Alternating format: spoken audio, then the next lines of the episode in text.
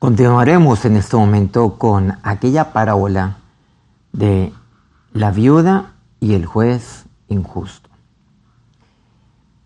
Habíamos culminado de leer e inclusive ya hemos eh, profundizado en eh, seis de los siete versículos de Lucas 18 los cuales todos ellos relatan la historia y, la parábola que el Señor pues nos comparte. Habíamos quedado en el versículo séptimo con aquellas dos grandes preguntas que el Señor formulará en ese momento y lo está haciendo en este momento con nosotros. ¿Acaso Dios no hará justicia a sus escogidos que claman a Él día y noche? ¿Se tardará en responderles? Vamos a hablar un poco acerca de la justicia. Justicia no es venganza. Justicia no es eh, un eh, acto mediante el cual Dios, Dios responde fundamentado en eh, mi ira. Ya cuando esto lo aplicamos para nosotros, en cuanto a la justicia de Dios, cómo Dios hace justicia, aquí tenemos que profundizar muchísimo en este punto. Tenemos que eh, detallar algunos puntos desde, desde todos los ángulos, claro, pero especialmente doctrinal. Justicia. ¿Acaso Dios no hará justicia a sus escogidos? Aquí viene algo muy importante. Dios hace justicia, sí, a sus escogidos. Hemos dicho que la causa de la mujer era una mujer justa. O sea que ella no pidió nada regalado ni nada indebido. Su causa era justa. ¿En qué consiste una causa justa? Recordemos que Cristo, Él, en Él se cumplió toda justicia. Usted y yo no somos justos. ¿Qué quiere decir? Que usted y yo nunca pudimos, ni lo podemos y jamás haremos justicia, porque no hay justo ni aún uno solo, nos dice la palabra de Dios. Ni uno. Aquí nadie se salva.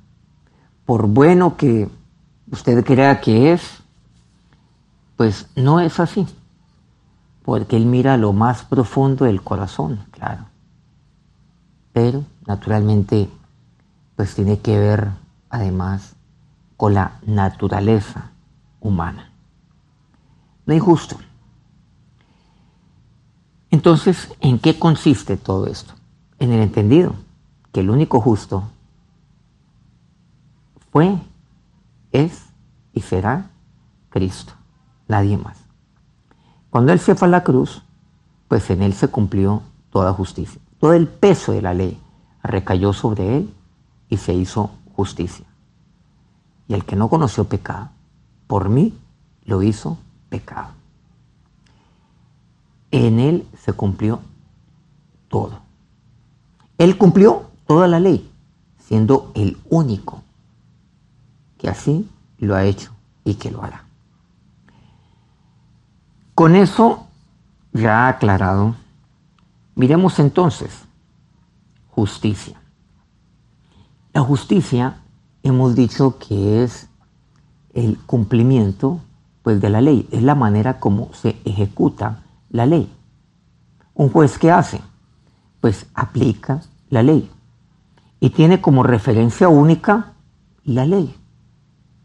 O sea, tiene como su fuente la ley. Y el juez actúa de acuerdo a lo que el marco legal así se lo permite. Pero también el marco legal le obliga al juez a actuar de cierta forma. En el caso de, de nuestro Dios, claro, Él es el autor de la ley. Es más, en el Antiguo Testamento comprendemos que Él es nuestro legislador. Él es nuestro rey y Él es nuestro juez. Interesante. Hoy hablamos de las tres ramas del poder público. El ejecutivo, el legislativo y el judicial. Pues los tres tienen una sola, una sola fuente. Y los tres tienen como única fuente a Cristo y a Dios. Pero hemos dicho que la justicia es el cumplimiento de la ley. La ley es la palabra de Dios. Por eso el salmista expresaba, cuanto amo yo tu ley. El Salmo 119, que es el capítulo más extenso de toda la Biblia, en múltiples ocasiones habla acerca de el amar la ley de Dios, el amar sus testimonios, amar sus estatutos, el amar su palabra, la palabra de Dios. La ley es la palabra de Dios. ¿Qué quiere decir? Que la justicia es el cumplimiento de su palabra, el cumplimiento de la Biblia. ¿Y quién la cumple? Pues Dios. Dios cumple su palabra. Porque Él no miente. Porque Él es Dios. En Él no hay mentira. En Él solo hay verdad. Por eso Jesús nos decía, en Juan 14, 6. Yo soy el camino, la verdad y la vida. La verdad está solo en Él. Él no miente. La única verdad está en Él. Él cumple su palabra y todo lo que Él dice, Él lo cumple. Entonces, ¿Qué podemos decir? Ojo con esto. La justicia es el cumplimiento de su palabra. Por lo tanto, cuando yo le pido a Dios algo, yo he de pedirle de acuerdo a su voluntad, como así lo entiendo claramente en su palabra. Porque muchas veces, ¿qué ocurre? Nuevamente, nos remitimos a la palabra de Dios. No tengo porque no pido. Y cuando pido, pido mal. ¿Y por qué pido mal? Porque no pido de acuerdo a su voluntad. ¿Cuál es su voluntad? Está expresa claramente en su palabra. Entonces, nuevamente vemos que cuando yo le estoy pidiendo a Dios. Cuando yo le estoy suplicando a Dios que Él me supla lo que yo carezco, que Él supla mis falencias, que Él supla mis necesidades. Pues yo no puedo hacerlo aparte de su palabra. Por eso es imposible hablar acerca de la oración de manera separada a la palabra de Dios. Yo no puedo hablar acerca de buscar a Dios en oración cuando yo no busco su palabra, cuando yo no estoy consagrado a ella, cuando yo no amo su ley, cuando yo no amo su palabra. Continuemos. Entonces, por ejemplo, cuando usted le está pidiendo a Dios algo que está en su palabra, que lleva como consecuencia el cumplimiento de una promesa, ¿usted qué está haciendo? Y cuando esa promesa de ella usted se apropia de esa promesa de Dios que está en su palabra, porque usted entiende que si usted es de Cristo, usted entonces es heredero de Abraham. O sea, descendiente, por supuesto, de Abraham y heredero de todas las promesas que Dios dio a su padre Abraham. Porque usted y yo estábamos en los lomos de Abraham cuando Dios hizo pacto y promesa a Abraham. Porque usted y yo somos su descendencia. Claro. Una descendencia espiritual.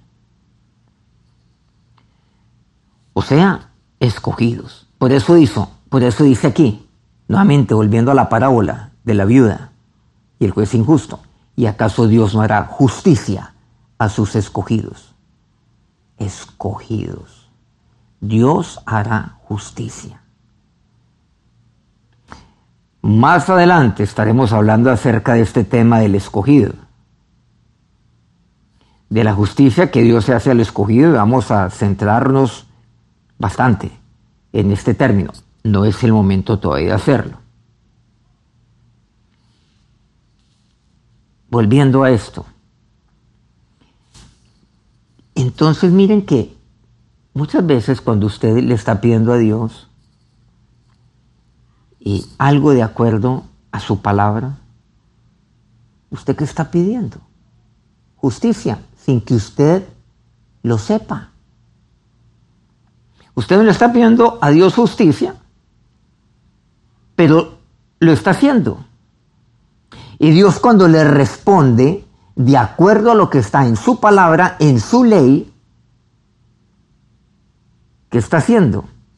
Dios está cumpliendo lo que está allí para usted y está haciendo justicia.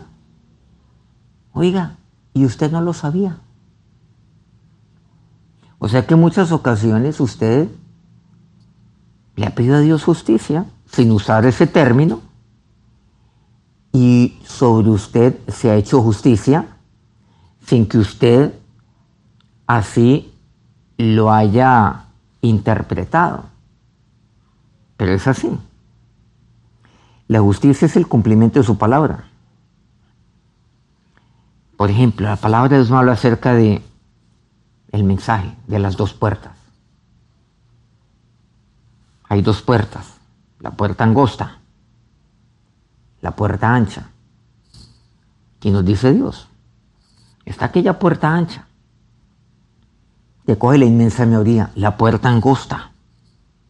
La puerta angosta, la, la de la que muy pocos toman. La puerta angosta es la del remanente. La puerta angosta es la que tomó Noé. La puerta angosta es la que tomaron Josué y Caleb. La puerta ancha es la de los diez príncipes de las tribus de Israel, aparte de José y Caleb, claro. Esa es la puerta ancha, la que todos toman. La de la murmuración, la del inconformismo, la de nunca asumir responsabilidad, pero sí señalar a otros, la de aquellos que, que se quejan permanentemente, pero nunca, nunca plantean eh, soluciones ni respuestas.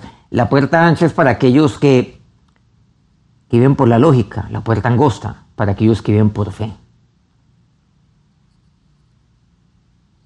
Cada una de esas puertas me conduce a un camino. Y ahí está el mensaje, por cierto, los dos caminos. Y Dios nos dice, desde el Antiguo Testamento, mira, está este camino, el camino ancho y el camino angosto. Pues eh, yo te aconsejo que tomes eh, el camino angosto. Este camino, eh, pues, lleva, este es el camino de la bendición. El otro es el camino que es el camino fácil. La palabra de Dios me habla. Por ejemplo, en Deuteronomio 28, de las consecuencias de la obediencia, o sea, la bendición de obediencia. Pero también dentro de ese mismo contexto de Deuteronomio me habla acerca de lo que acarrea la desobediencia, acarrea el mal para mi vida, la maldición para mi vida. Miren que allí, en ese lenguaje de la bendición de la obediencia y la maldición de la desobediencia, las consecuencias que ello conlleva es el cumplimiento de su palabra. O sea, Dios dice, mire, aquí está lo que está escrito, su palabra, su ley. Si haces esto, mira lo que va a venir sobre ti, la bendición. Y todo esto vendrá sobre ti. Y tu cosecha va a ser abundante. Y yo proveeré para ti prestarás a muchos y tú no pedirás prestado, por ejemplo. Los cielos abrirán, dará la lluvia a su tiempo, todo. Bueno, es bastante extenso este pasaje. ¿Eso qué es? La consecuencia de una decisión, del cumplimiento de su palabra. Cuando yo cumplo, cuando yo cumplo la palabra de Dios, entonces Dice, y vendrán todas estas bendiciones sobre ti y te seguirán. Estas bendiciones me van a seguir a mí. Todo esto, si obedecieres. O sea, ese será el fruto. Y eso como lo podemos denominar justicia, sin que yo lo entienda así en mi mente, pero eso es justicia. Asimismo, como es justicia, cuando yo tomo la decisión de la, de la desobediencia. Cuando yo desobedezco la palabra de Dios.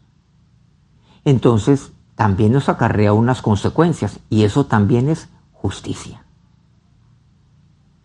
Entonces, cuando yo tomo el camino de la obediencia, de obedecer a Dios, entiéndase a la palabra de Dios, es que no puedo separar lo uno de lo otro. Es que yo obedezco a Dios, pero no obedezco su palabra. Por Dios, que es esa insensatez, que es esa tontería. Aunque muchos dicen eso. Lo aclaro. Pero pues eso es eh, una necedad, pues, de aquí hasta la luna. Entonces eso es justicia. Sus promesas eso es justicia, el cumplimiento de, su promesa, de, la promesa de Dios en su vida. Y vamos a ver ahora, como aquella promesa de Jeremías 33, versículos 2, 3 y 6, que tiene que ver con el clamarle a Dios y la respuesta de Dios para mi vida. Yo me puedo apropiar y yo diría, y yo debería de apropiarme. Y voy más allá. Y yo me tengo que apropiar de todas las promesas de Dios en mi vida, con base en la decisión que yo tome de obedecer la palabra de Dios, de obedecer lo que está escrito en este libro, como le decía Dios a Josué este libro de la ley. Ahora sí, miren lo que dice.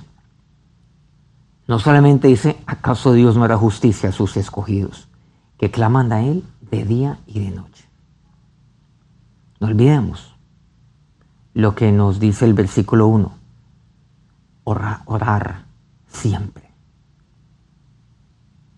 Versículo séptimo, de continuo siempre, de continuo. Versículo 5, disculpe, de continuo. Versículo séptimo, de día y noche. Necesitamos más claridad al respecto. Miren que Jesús me lo pone de todas las maneras. La necesidad de orar siempre, de continuo, de día y de noche, de todas las formas. Dios se lo está diciendo a usted, me lo está diciendo a mí. Es mi necesidad. ¿Acaso Él no hará justicia? ¿Acaso Él no cumplirá su palabra? ¿Acaso Él no lo hará? Siendo Él el único juez justo y el único juez verdadero, o sea, en quien está la verdad, que no miente. Miren cómo culmina el versículo séptimo. ¿Se tardará en responderles?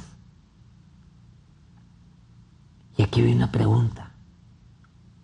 ¿Por qué Dios entonces se demora, Jimmy, en responder mi oración? ¿Por qué lo hace? Yo le clamo a Dios. Pero ¿no será que hay momentos donde yo desmayo? ¿No será que hay momentos donde yo bajo mis brazos, donde soy inconstante? Pero aquí es mucho lo que Dios me habla. ¿Qué tal que usted, por ejemplo, comience a orar con base en lo que dice la palabra de Dios? ¿Qué tal que usted ore con base en lo que está en la ley de Dios? Para que Dios haga justicia. ¿Qué tal que usted le diga, Dios, yo entiendo que yo soy tu escogido? Y yo me apropie de tu palabra. Que tú, que tú a mí me has tomado yo quiero ser tu escogido. Y tú me has tomado a mí para hacerlo. Pero hoy te digo, sí, Señor. Aquí estoy. Más adelante estaremos hablando acerca de este término escogido. Es bastante profundo.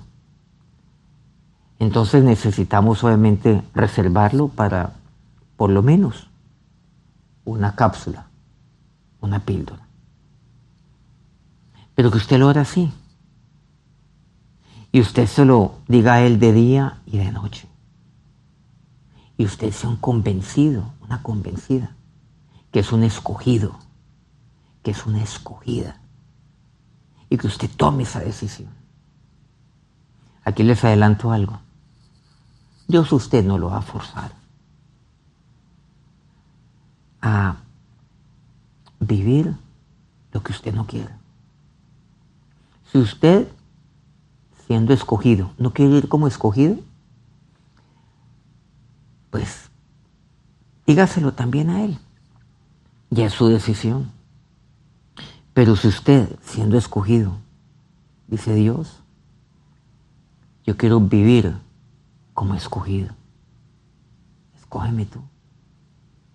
Dios ya lo hiciste. Y lo hiciste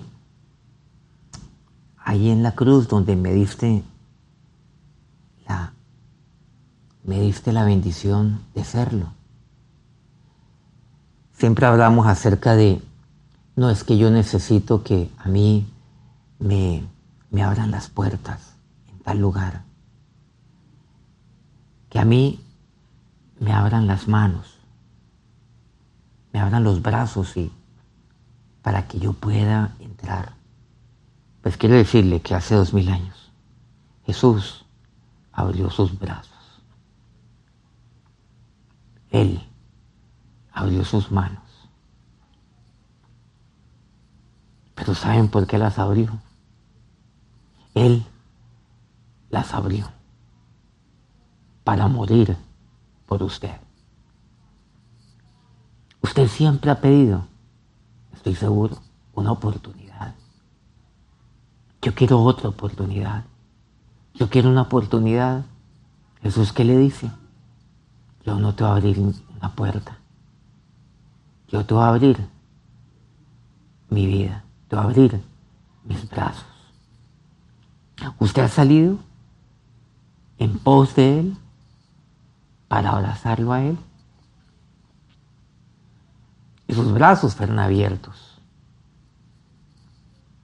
por amor. Y permanecieron abiertos, no se cerraron. Y hoy esos brazos, esas manos permanecen abiertas para usted. Ahí está, Él siempre está esperando por usted. Vaya a Cristo, dígale, Señor, hoy yo te agradezco que me hayas escogido a mí, pero hoy te miro a ti como tu escogida. Y dígale a Él, Señor, y ahora tú conoces mi necesidad. En la cruz hiciste justicia para que yo te pudiera clamar, para que yo te pudiera pedir, para que yo te pudiera suplicar y para que tú sacies toda mi necesidad. Toda.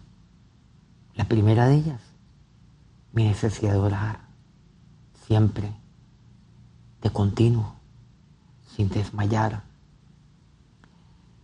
Él no se tarda en responder. Crea que no. Pida de acuerdo a su palabra. ¿Qué tal que, por ejemplo, usted esté pasando por una necesidad? Y estoy seguro que muchos de los que me oyen están pasando por algún tipo de necesidad. ¿Qué tal que esa necesidad, por ejemplo, sea una necesidad de pan? Una necesidad económica, laboral. Pues vaya su palabra. ¿Se, ¿Se acuerdan de aquella viuda de Sarepta? No tenía que comer. Ella estaba con su hijo. Por cierto, era una viuda. Estaba desamparada, sola. No tenía que comer. Y llega el varón de Dios, el profeta. Ahí viene la provisión de Dios. Llámelo un milagro. Sí, claro que lo fue. Y queda el que usted vaya a ese pasaje y le diga, Dios, así como tú le supliste a esta mujer, tú también me puedes suplir a mí. Porque como esta mujer yo también necesito. Porque como esta mujer Dios, yo te necesito. Porque yo soy tu escogido, tu escogida. Porque yo soy tu hijo. Porque yo soy tu hija, Padre bueno. ¿Qué tal que usted le pida de acuerdo a su palabra? ¿Qué tal que usted necesite sanidad? ¿Qué tal que alguno de los suyos esté pasando por un quebranto de salud, inclusive fuerte, demasiado adverso, de, demasiado agresivo, ese, ese cáncer, esa enfermedad, cualquiera que ésta sea, pídale a Dios. Como aquella mujer con flujo de sangre. Lea ese pasaje, ¿se acuerda? Lo hemos visto. Lo seguiremos viendo, por cierto. Y pídale a Dios con base en esto. Así como tú sanaste, salvaste y sanaste a esa mujer. Dios, eso es lo que yo quiero para mí. Cumple tu palabra en mi vida. Dios bueno, Dios misericordioso. ¿Qué tal que usted lo ora así? Y aquí una pregunta, ¿se tardará Dios? ¿Se tardará Él en responderles? No. Dios quiere y Dios anhela responder sin tardar, rápidamente. Seguiremos profundizando en todo este tema de mi necesidad de orar siempre.